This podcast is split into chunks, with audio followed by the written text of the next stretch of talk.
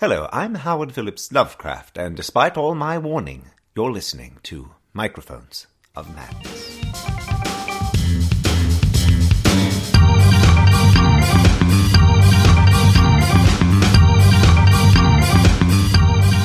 Hey, everybody. It's Microphones of Madness. I'm Rodney. Over there's Steve. Hey, And today we're talking Iron Fist. Uh, yes, new- I love that album. That's my favorite Motorhead album. Not not that Iron Fist, the, the Marvel Netflix television series Iron Fist, Oh, right. starring Lemmy Kilmister. They didn't even play that song. I hate when that happens.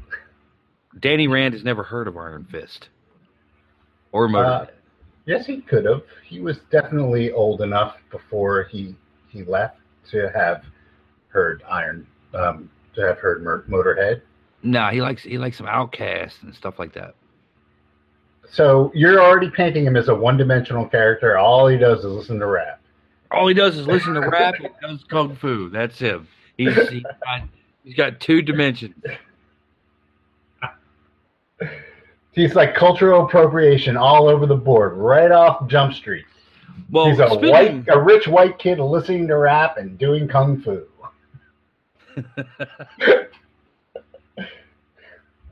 Well, you know, a lot of ten year olds listen to the.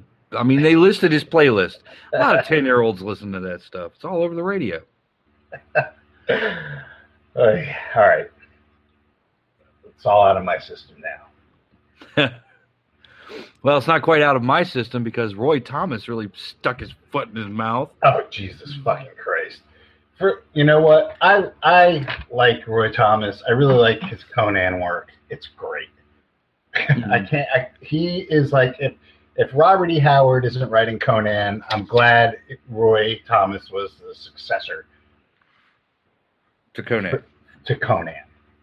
That being said, what the actual fuck? He's also apparently the, the cultural sensitivity successor to Robert E. Howard as well, because Roy Thomas um, basically said, um, "I don't have the quote. Do you have the quote?" I don't have the quote handy. You can just paraphrase him. Yeah, he, he basically doesn't understand what the big deal is um, about uh, Danny Rand in the at all in the first place. Mhm.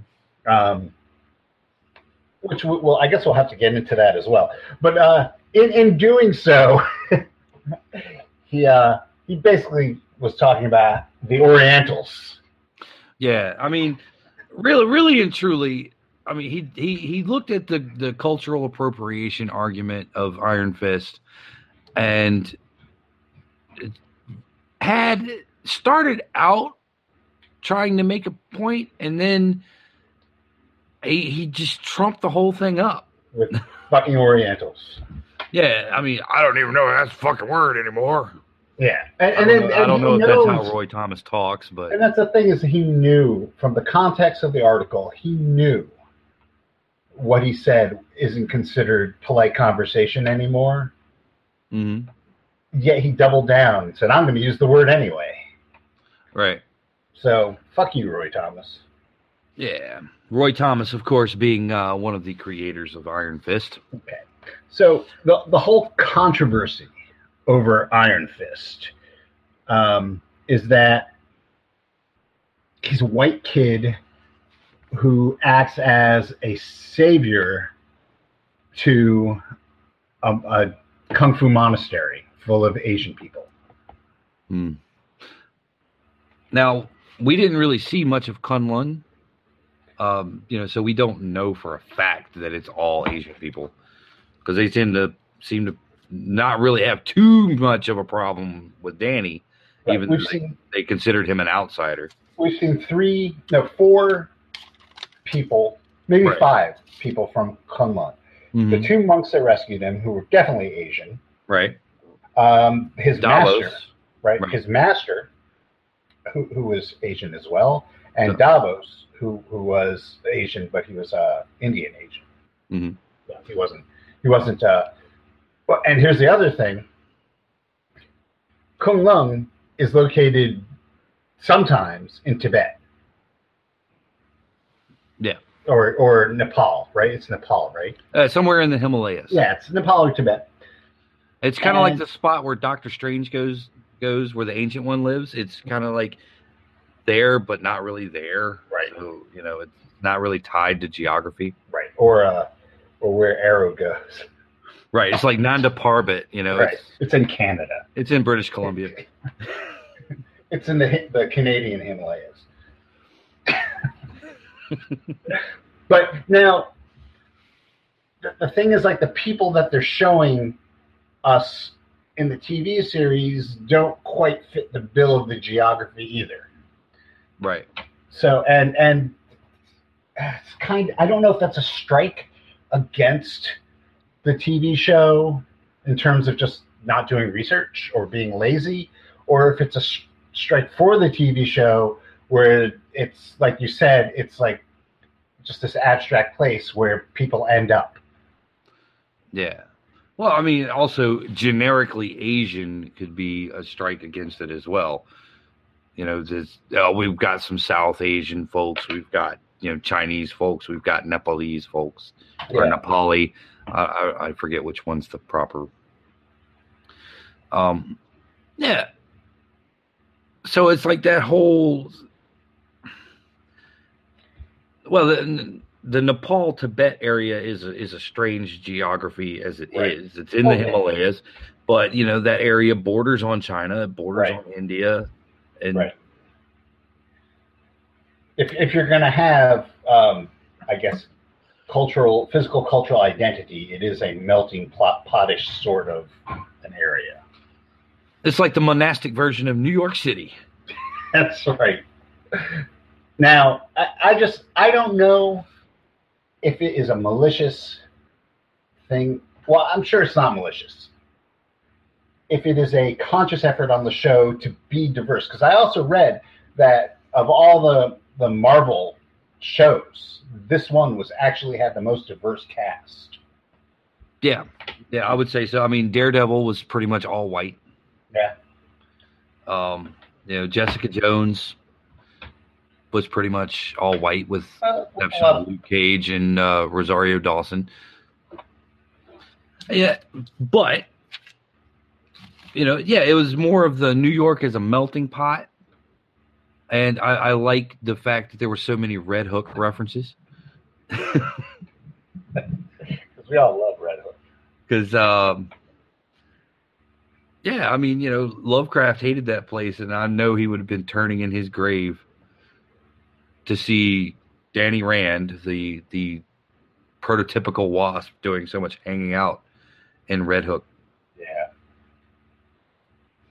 I think actually, I don't know. Maybe I think her dojo might have actually been in Chinatown, but mm, it was really hard to say they didn't give a good they're not doing it very well with um, geography in the marvel netflix shows um, in the Marvel comics, you know, all the superheroes they pretty much stick to certain neighborhoods, right. and the artists and and writers were very because they were all New Yorkers, were very um, exacting in including landmarks from those neighborhoods. Well, yes. There's two reasons for that. A, because it keeps them out of each other's hair, so you don't have to have Daredevil running across Spider-Man every other panel. right. And B, it helps sales because uh, you know where the Flatiron Building is, and oh wow, Marvel's got the Flatiron Building. It's so cool. Hey, look, it's Daredevil fighting somebody on top of the Flatiron Building. Exactly. Yeah, and, and that that helps too. I mean, that's that's why uh, you know the Empire. You know, Spider Man always fights somebody at the Empire State Building Right, because it's familiar. it's and Right. and they they try they do erase a little bit of that familiarity, Mhm. um, and that might just be because of where it's filmed. yeah. Don't doesn't Marvel shoot in like Atlanta or something? Yeah, I don't. It's I don't think it's filmed in New York. So we have this diverse cast. We have this amorphous monastery, but none of that is really what's pissing people off about this series. No. Well, there's there's two angles to the to the pissing off people. You know, this has a rather low Rotten Tomatoes score. Um, although the fan reception versus the critical reception, the gap is pretty wide. Yes. Um, it's like 19, 20% or something like that on Rotten Tomatoes, Yeah. um, which apparently is a big deal after Josh Trank um, and his four fan four stick rants against the early reviews. Um, but the critical reception is, you know, been kind of mediocre. I mean, not to the point of, say, Luke Cage. Um, Which is weird because Yeah. like the it's the opposite people who are complaining now.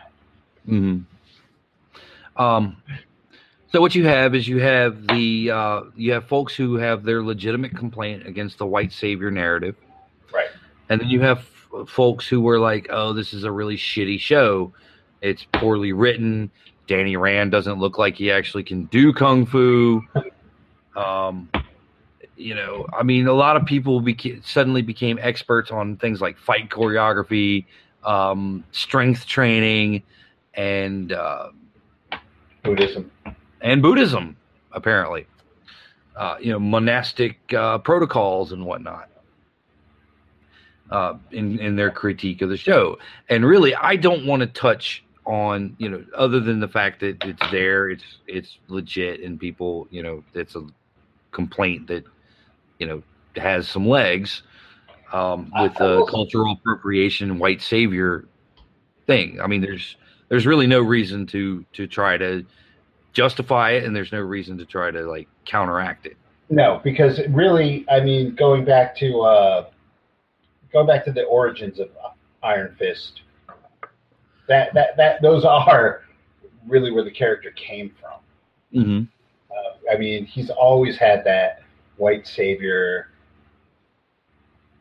aspect to the character, and I realize that they're trying they they were just trying to create a comic book hero that to cash in on kung fu Yeah, um, movies.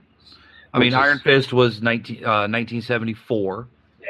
uh, one of the heights of the kung fu movie movie craze. You know, you had several, a couple of Bruce Lee movies were out in that time. Mhm. Uh, you had tons of Shaw Brothers productions being released, um, and yeah, it was it had gone crazy. I mean, Marvel created like two characters right around the same time. They had Shang Chi, Master of Kung Fu, and they had the Iron Fist, and apparently Iron Fist was more popular of the two characters. Right. And even even the Iron Fist didn't really last all that long. He, I think he had a short run in Marvel Comics Presents. And Right. then he had a 15 um, issue run on his own, Invincible Mhm. Iron Fist. And uh, that had to be finished in Marvel Team Up because no one was buying it. And Right. finally, the only thing that saved the character was um, teaming him up with Luke Cage. Right. And they've had a then that book was actually more successful Right. as, as a team book. And uh, Iron Fist got um, his, a solo series a few years ago with uh, Iron Fist: A Living Weapon, right. and now he's just started this week, I believe, a new Marvel series. So he's not the most um, recognized or known character. I think you're going to have people who are nostalgic for Iron Fist because he was a comic book back in the day that people could say they read. Mm-hmm. Not many people could say they read it, apparently, but Right. you know, people can say they read it. And you know, I checked out a couple of them um, over the over the past couple of days, and really, it's Chris Claremont wrote wrote them the Mhm. early issues, and John Byrne did the did the uh, art, the pencils, and you know, it's it's like a Chris Claremont man- melange. It's like it has barely has a story, keeping it together. It's not the greatest written comic book in the world. Sorry, X Men fans. But- well, you know, it's it's also there was there was also the timing of of Iron Fist. You know, they announced they the first images of Finn Jones as Danny Rand came out around the same time as the the Ghost in the Shell debacle and the whole casting of Tilda Swinton as the Ancient One, and and it's just like Danny ended up being like the the straw that broke the camel's back, so to speak. and I Um, think I think that's probably the the the easiest target as well hmm uh, because it's not a, a multi-million dollar movie. No, it's not a it's, not a TV multi-million show dollar. that that is guaranteed that season, um, and it's guaranteed he's guaranteed a role on Defenders, and Mhm. that's it. Pretty much, yeah. That's And all you're see of the character. They don't do a shitload of marketing for those shows, so you don't really see a lot of of uh, of the new Defenders action figures or T-shirts or any of that stuff that you'll see with the movies. Right. Well, that's good because you know I don't really know if I want to buy my son the Harold Meachum Meachum action figure with bloody hammer accessory. Um. Now, now I will say this. I mean, we're we're talking about it. I mean, it did it did you know generate some discussion. Not not but not a whole lot of discussion. Not as much as the positive aspects of Luke Cage generated. right. Um, and like I said, it's it's a legitimate complaint. Um, you know, just focusing in on not necessarily Iron Fist, but just as that being symptomatic of a wider ranging problem. Right. Uh, oh, you know the thing that Jim Shooter was talking about, and Stan Lee had talked about this as well. Not to harp on this, is that a lot of people were upset that they did not cast an Asian American as Danny Rand. Right. And you know, Jim, Sh- uh, no, I'm sorry, not Jim Shooter. I'm thinking of another dickbag from Marvel. um, um, God damn it! Please help me, because my mind's farting. Um, I, I I don't remember I don't remember this article or these these statements at all. So. No, the guy, the guy who was who Quesada? No, no. Anyway, he, he basically said, you know, I don't mind if they had cast him as Asian American, but they didn't. So you know, if you want to have Asian American or minority or ethnic superheroes, create your own. That's like the big argument. Create your own. And you know what? I'll say fuck you to that. yeah, okay. I, I think I know the argument you're talking about. He was uh, talking about how the legacy heroes Marvel's doing was bullshit. Yeah, yeah, yeah. I'll say fuck you to that argument. And the reason why is because people know these names. People know, even if it didn't sell, people know who Iron Fist was. People know who Spider Man is. People Hmm. know who Iron Man is. Blah, blah, blah. People know who Wolverine is. People don't know who, I don't know, Starter Set is. Or That's just the name I pulled from my head, my from out of my ass. He's my new superhero. He's a Jewish superhero. He goes around and pops people in the face with a menorah. His name is Starter Set. Who the fuck knows who that is? Right. The the amount of work that goes into marketing this guy and having a comic book in the first place, getting him published, is ridiculous. The chances of that quote unquote ethnic superhero becoming a household name like Spider Man or Iron Man or Luke Cage or anybody are like slim to fucking none. But if you can take some some heroes that a aren't really doing anything like Iron Fist and and recast them, he doesn't even have to be Asian because frankly, you know, an Asian doing kung fu is a little a little racist as well. Um, in in a comic book milieu, but ca- cast him as non-white. Yeah. Why wouldn't you? What what? How many people are going to be up in arms because Danny Rand isn't white? Right. But it's going to be like a couple of editors at Marvel. right. That's it.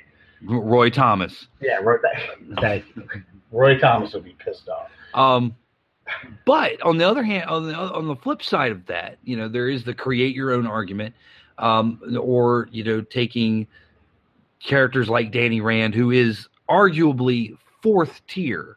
Yeah, I mean, if you really sit down and think about it, the Marvel universe is Spider Man, Fantastic Four, and X Men were the top tier of Marvel comics for a very long time. Yeah. Those were the most recognizable names. The Mhm. Avengers were were a team of second stringers. Yep. Uh, you know, they- and these guys were- are now all of them were having their com their comics threatened to be um, um, pulled Mhm. right. So because no one was buying Tales to Astonish because Right. who cares about Iron Man? Or or Journey into Mystery because Right. who gives a fuck about Thor? Right, But And now the- these are the these are the marquee characters. right. And it's not like Marvel doesn't take marquee characters and um, change change their ethnicity. Look at Spider Man. Spider Man is is Cubano now. Yeah. Uh, well, Spider Man. That that's that's the point I wanted to make Dominican. is that he's Dominican, um right? Oh, I believe he's half Hispanic and half black. Uh, okay. yeah, Miles Morales.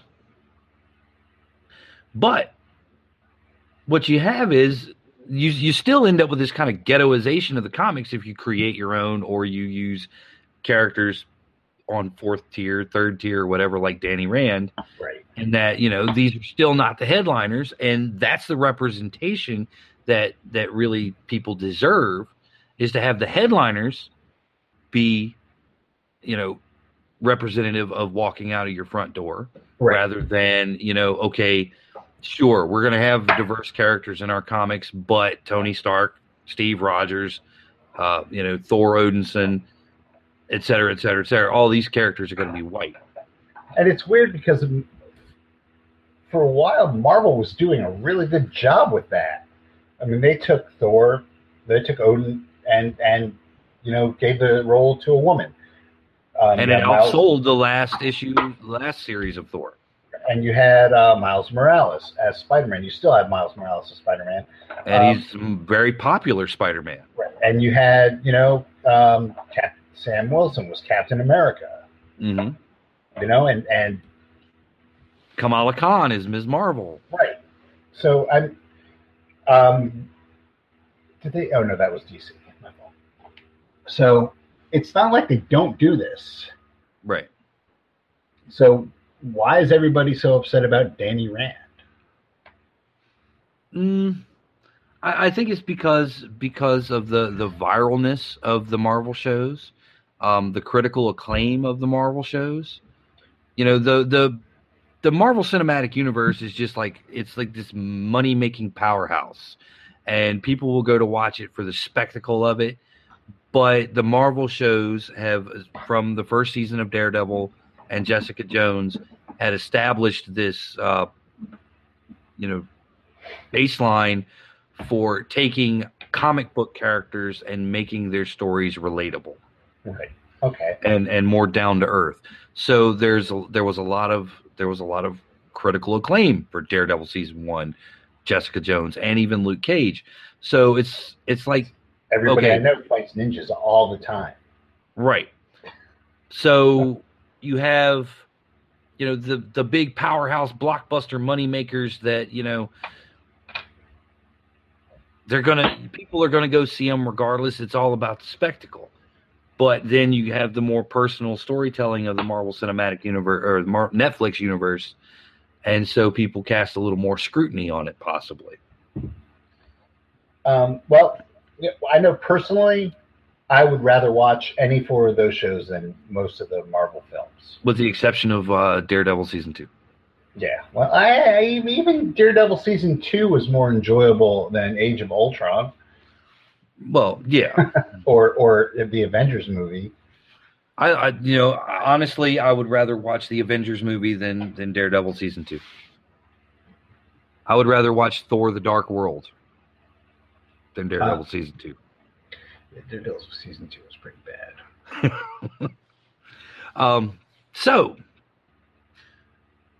now we get to the second half of the complaint. I mean, okay, well, actually, we'll go back to this for just for a second. In that, yeah, Marvel ended up taking their top shelf characters and making them more diverse, rather than something something like say DC did. And you know, yeah, they made Doctor Fate an actual Egyptian. Right. Well, But- DC has always had taken second tier characters and and fucked with them. Right. And by fucked with them, I meant like experimented with with ethnicity or gender. Mhm. So I mean, you have You know, the backup Green Lantern is a black man, but he's Right. the backup Green Lantern. But he's the most popular Green Lantern as well. That's true. You have Kid Flash now is is black man or Mm-hmm. black kid. And that's the version you see on television. Right. That's the version you see on television. Now it's in the comics. Or I guess it was in the comics first. Yeah, it was ne- New 52 Wally West. And now there's like two Wally Wests, but Right. There's the original honky Wally West, and then there's African American Wally West. I wouldn't call him a honky. I'd call him a Midwestern white bread kid. And that's what he is. He's just white bread. That's Wally West. Yeah. Um. So yeah, Marvel is taking taking the marquee characters. You're never going to see a black Batman. Uh, you, except for just imagine Stan, Stan, or, just imagine Stan Lee inventing the DC universe's Batman was black. right. Well, But Still. you know what? Even even that couldn't save that that series was so Right. horrible. Uh, and DC has their top their top three characters, their top shelf characters: the Trinity, Batman, Wonder Woman, Superman. These characters are never going to change from what they are. Oh hell no! And and every time they've even thought about it, people like are up in arms. Right. I mean, okay, yeah, Diana is be- looking more Greek these days. I will say that, but that's about as far as it's going to go for DC. Well, geez, remember when when Azrael was Batman and like the complaints of that? But yeah. Oh yeah. but yeah, you're not going to see you're not going to see these three characters from DC change. Marvel, on the other hand, um, you know, they took Captain America, who is now a top shelf marquee character following the films, and made Sam Wilson Captain America. And that made Steve Rogers a Nazi. Right. And they Iron Man is now a, a Teenage girl. teenage girl, African American, genius. You know that that sort of thing. They're taking these top shelf characters and experimenting with them, and and uh, shoot, I forget what her real name is, but uh, Thor. Right, Natalie Portman's character. Oh, it's uh. God damn it! It's his his love interest from like the entire series. Right. Uh, Well, she's Thor still, from what I understand. yeah, you can see how much Marvel and DC have like retained our interest in two years of this program. Well, They've, like, they've crashed and burned so hard that we don't even know what's going on.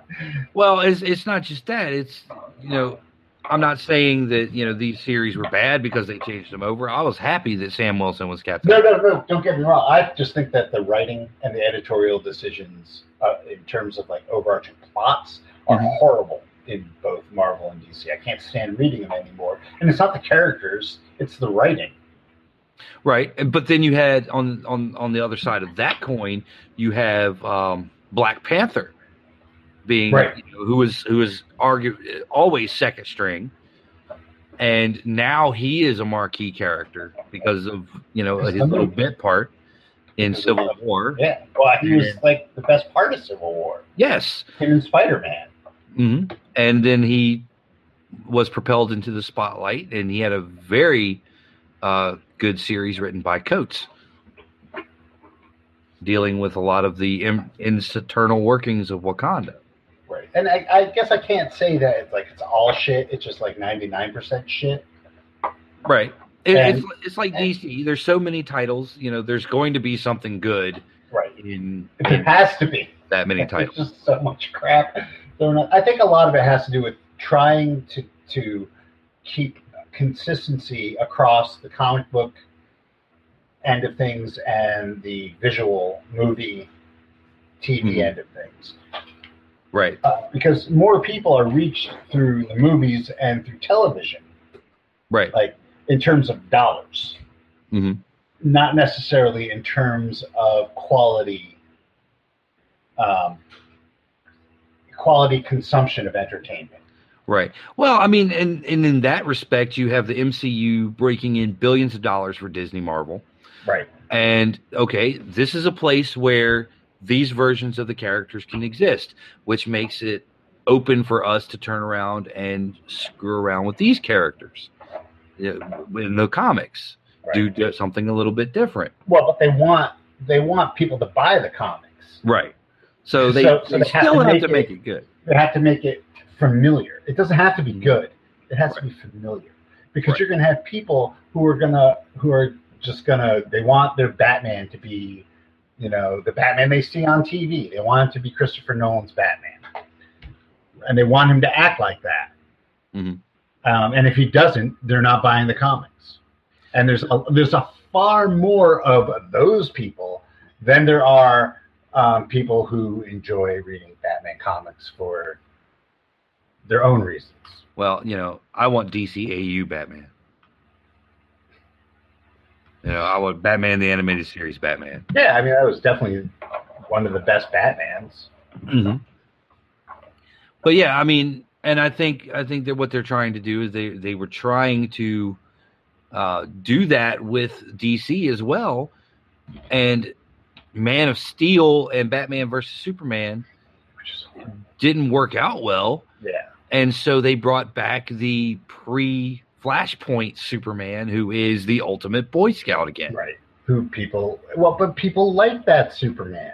Mm-hmm. and there's nothing wrong with liking that. Hell, I didn't like that Superman until I was faced with the uh, new 52 Superman. Now I like the Boy Scout.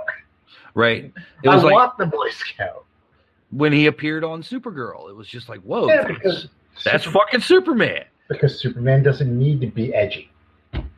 Right. He's fucking Superman.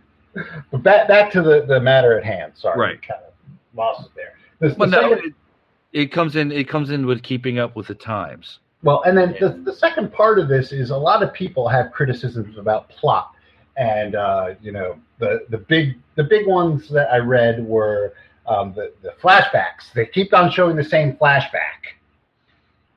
Um, yeah, most of the flashbacks that you see in Iron Fist are Danny Rand's fucking childhood trauma yeah, and and the events directly surrounding that. You see a couple of little bits and bobs of Kunlun, um, like Later on. the cave. Yeah, later on in the series. here's the thing: most of the criticism that I've read in terms of plot hmm and pacing and all that are was written before the show was released To the wide audience, yeah. to the wide audience, and only six episodes were shown, were released to people. So they, they have less than half of these series to criticize the whole series. hmm And if you watch the whole series, all the things that they're so crazy pissed off about actually start to make sense later on as the show progresses. And shame on these people, and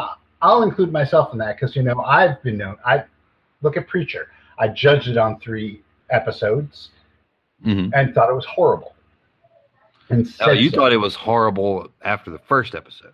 that's true. Well, I do it too. I mean, hell, everybody knows that my my famous uh, I hated Stranger Things after 15 seconds. Right. Yeah.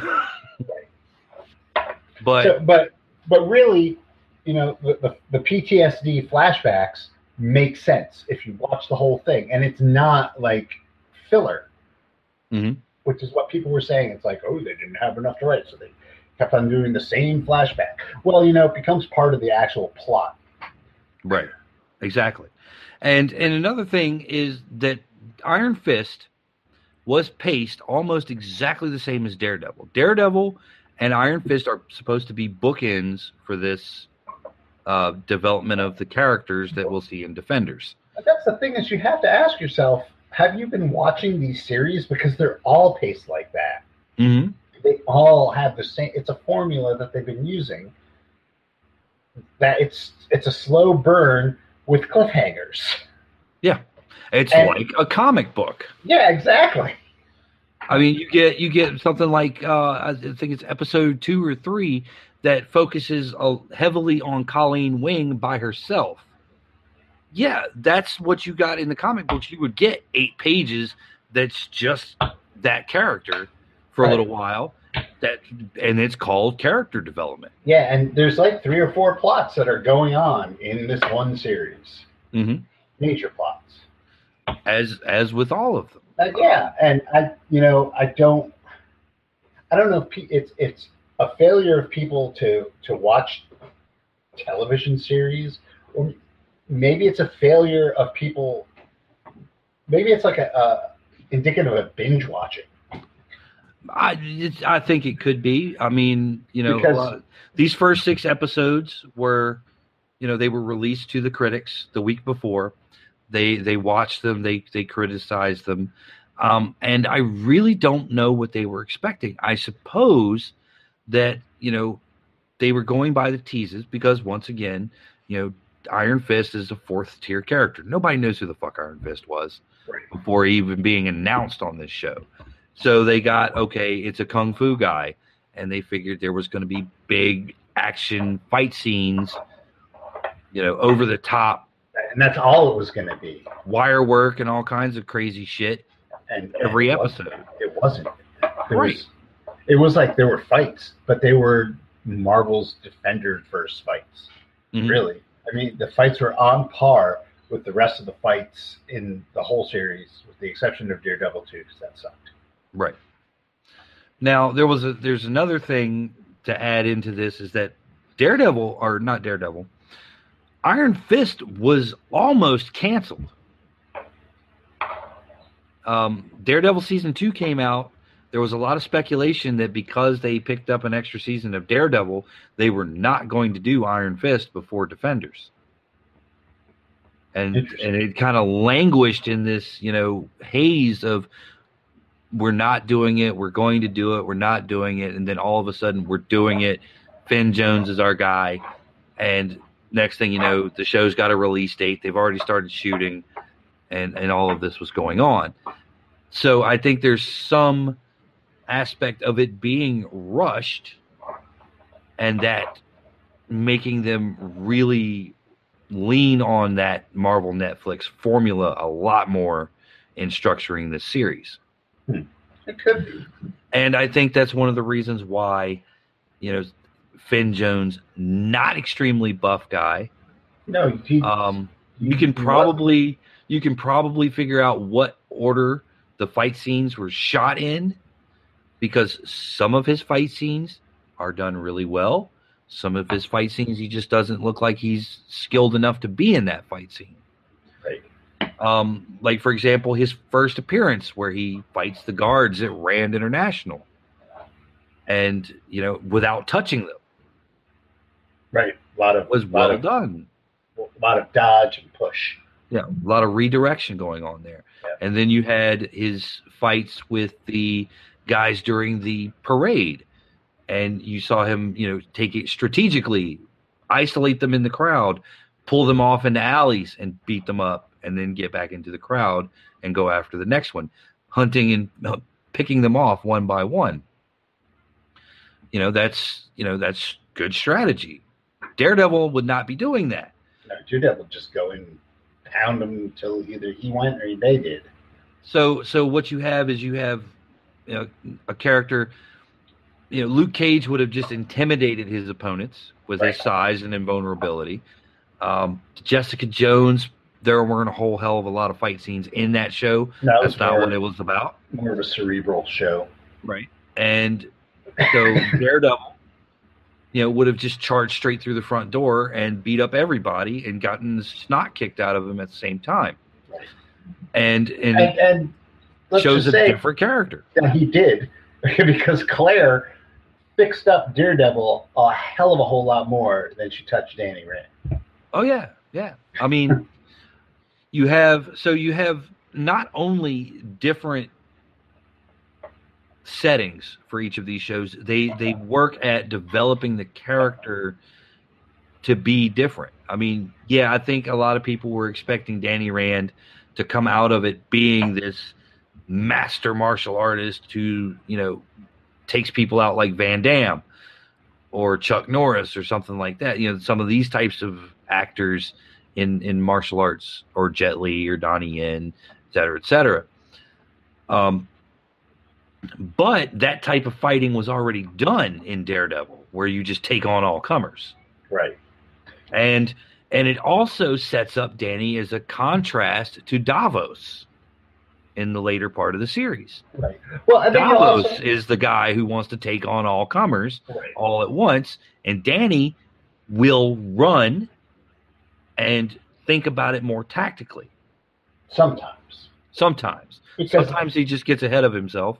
Well, and then I think people don't didn't realize that they put nuance into the character himself.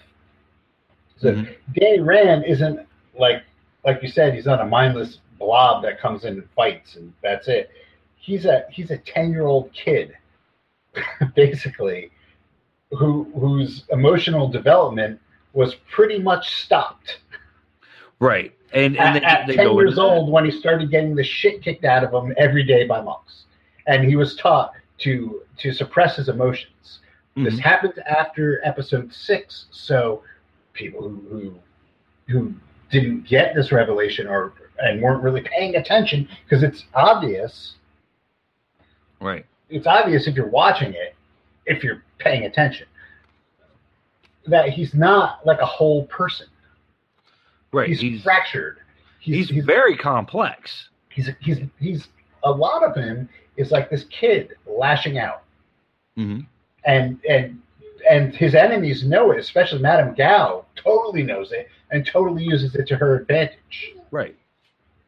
But then again, you know, his he there's a lot of it to him. He has yeah, on the one hand he has that emotional stoppage there at 10 years old. Pretty much he has that that PTSD from the plane crash and the death of his parents. Um, he's brought into this monastery where he's, you know, as part of his physical condition, he's beaten. He is taught to repress his emotions, which is how the monks of Kunlun control people. If you know, as you progress through the series, and they introduce Davos, um, who is later to become the Steel Serpent. Um, both of them, without the presence of, I mean, without the presence of those masters, both of them have a difficult time maintaining that control mm-hmm. that that they were taught to do. and really davos ends up ultimately failing you know? Right. Davos ends up ultimately failing because his you could say that his you know the emotions that he's trying to suppress are far more powerful than the anger Danny's trying to repress because maybe it is a childish anger that he's trying to repress and once he's able to let it go. well Dan, danny also has a support system Mm-hmm. um, however however poor it is he does have a support system Well, it sounds to me that uh, his support system in New York is better than the monks of Kunlun. right I mean, he had that that challenge that Madame Gao issued, where he had to go through and he did the game of death type of sequence.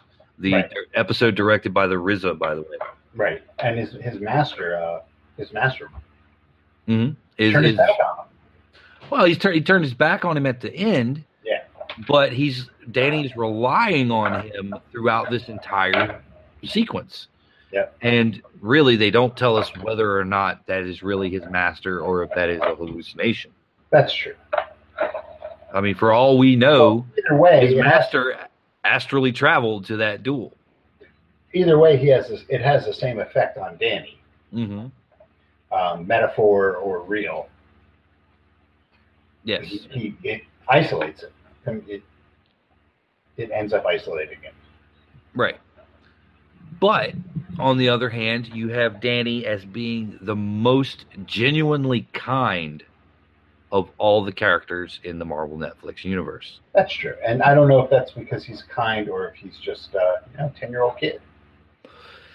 I, I- think it's because he's genuinely kind. You know, um, it sounds to me perfectly within the Buddhist tenets of compassion to sit there in that boardroom and say, why are we going to charge fifty dollars for a five dollar pill that's going to save people's lives? Let's do that. You know, in that in that one move that out Bruce Wayne to Bruce Wayne. Yeah, And you know, is it was it Out a ten year old kid? Out Jack Bishop, Jack Bishop. Yep. Now, you know, when he met the uh, the woman whose son was suffering from cancer, was that the just the kindness of a ten year old child, or was that a person who really believed that Uh, he was doing the right thing? I think that might have been a combination because it came to bite him on the in the ass, and it was it came from the request not by the woman who made it, but by the person who who prompted her to make it was from a, a place of trying to take advantage of Danny's kindness. Right. Right. But Danny also, you know, Danny's not concerned with material things at all. No, well, he's a billionaire, so Well, he he keeps saying that. He keeps saying that, and but it doesn't seem like he cares that he's a billionaire, he doesn't, but he does because he ends up buying the dojo. right? He buys the dojo because you know that I think that is the ten year old with a lot of money. Right. And, you know, he orders takeout from like the best restaurant in New York. Right. And and it hires the staff to, to deliver it on, Right. on like, you know, silver plates and everything. So, Well, I think that's something his dad did as well right. at one point or oh, another. Well, I mean, he, he's a billionaire. I Right. mean, he cares Right. enough that he does stuff like that. So, I mean, I don't think he's like divested himself from being a billionaire.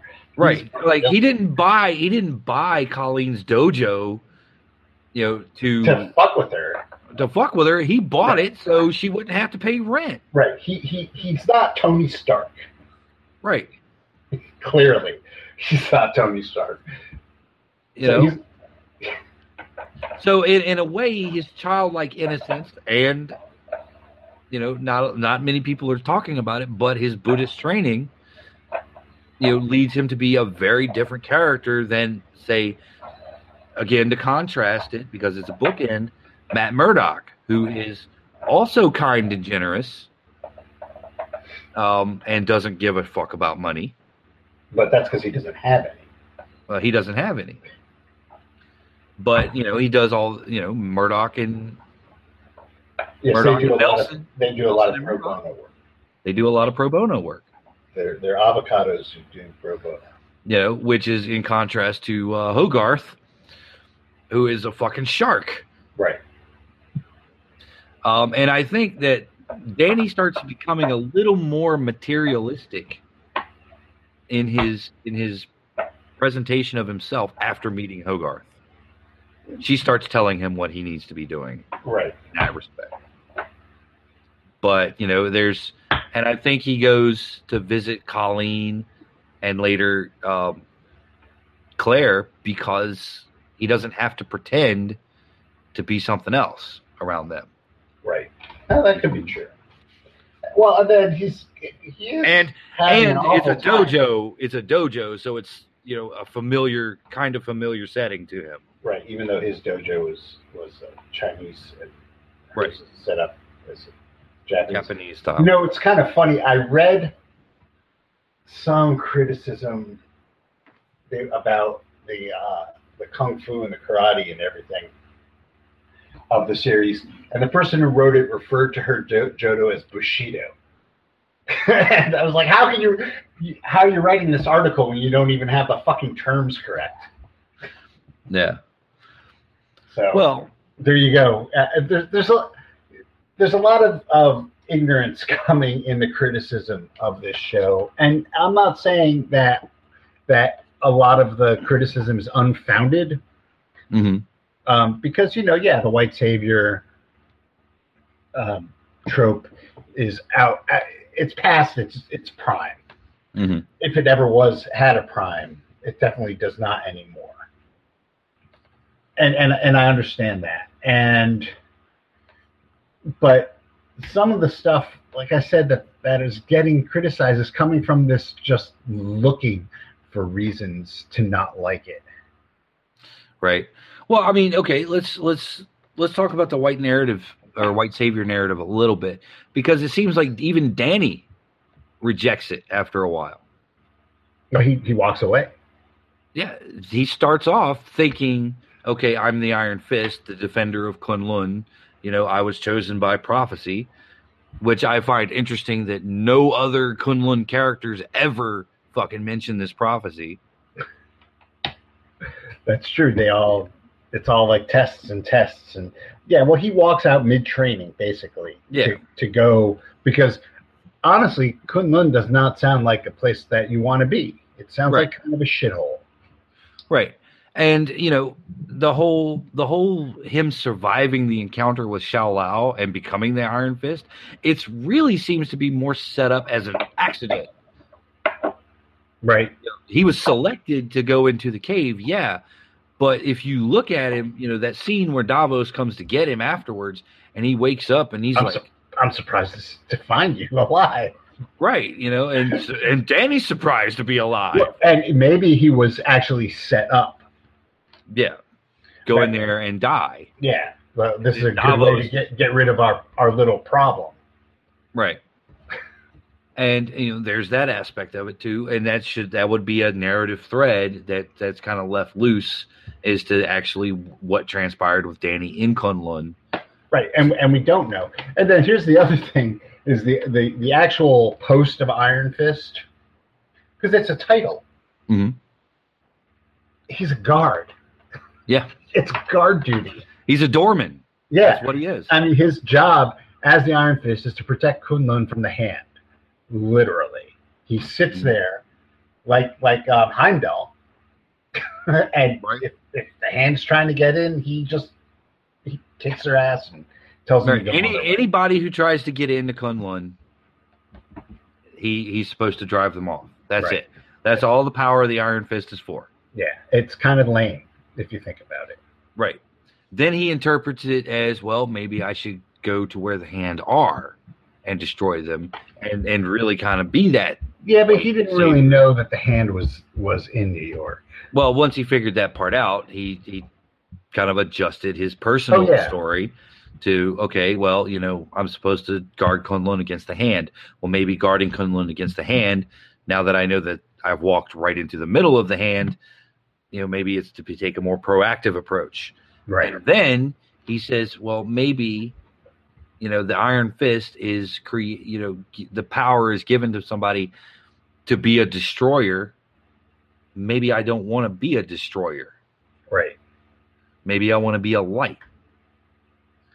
But you don't get that only watching six episodes. No, because that that arc of him, you know, to, trying to discover who he is. I mean, that's what the show is about. Is Danny Rand trying to figure out who he is? Right. Well, you Not- don't get that until after um after Madame Gao basically fucks with his head. hmm But you you spend the entire Danny Rand returns to New York, um, you know, having been told that he's the Iron Fist. Yeah.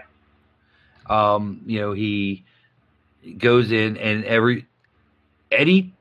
I mean, even the beginning where everybody's like kind of talking to him because he's just wearing, you know, whatever. He doesn't give a crap, you know. And people think he's homeless. He's barefoot. He doesn't care. That's how they walk around Right. in Kunlun. So you know, he, everybody else is defining Danny, except for Danny, right.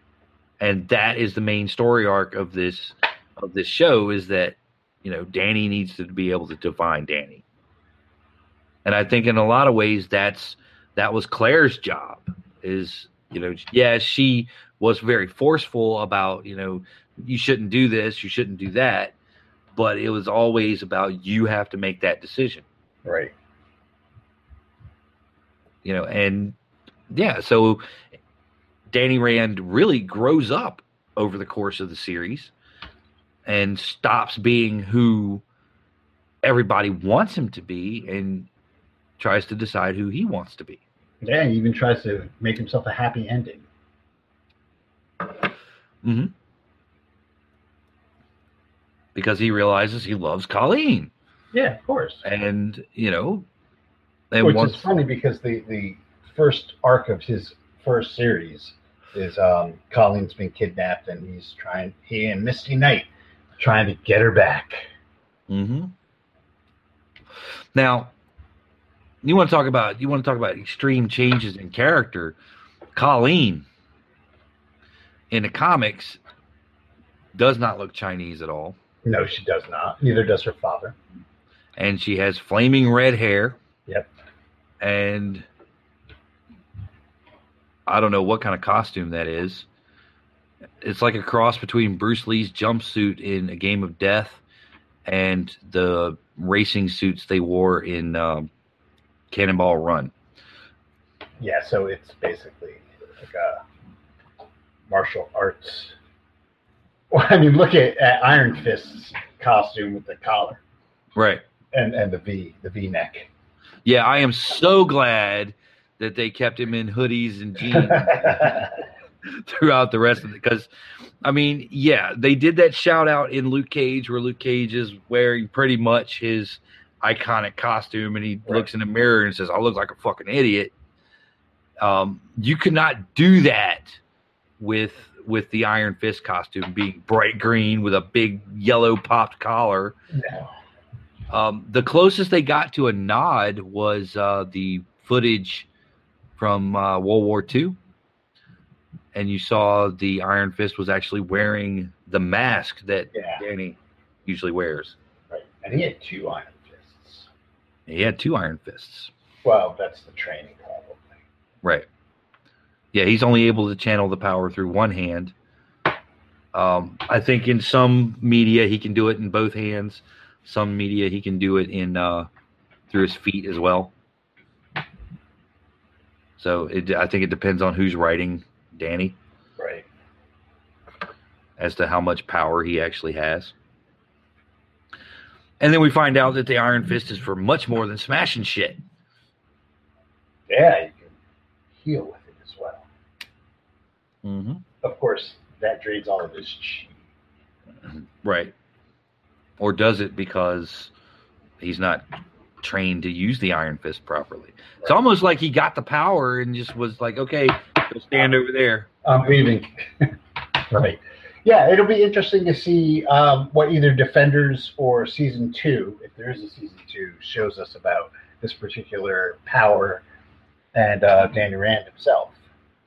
Yeah, actually, seeing Finn Jones as Danny Rand being the kind of innocent and kind and really, like in the comic books, not acclimated to pop culture in the slightest.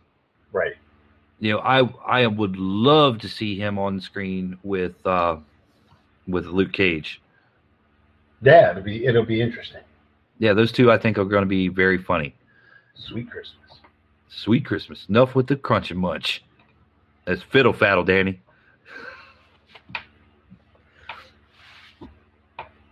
Um.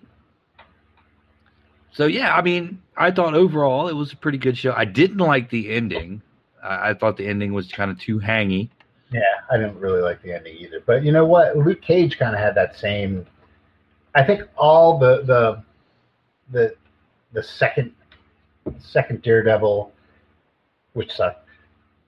Luke Cage um, and Iron Fist all had those downer endings, Mm-hmm. and I think that's part of the the pre- preparation for Defenders. Right. You know, Luke Cage, Luke Cage, and uh, and Iron Fist had the downer endings.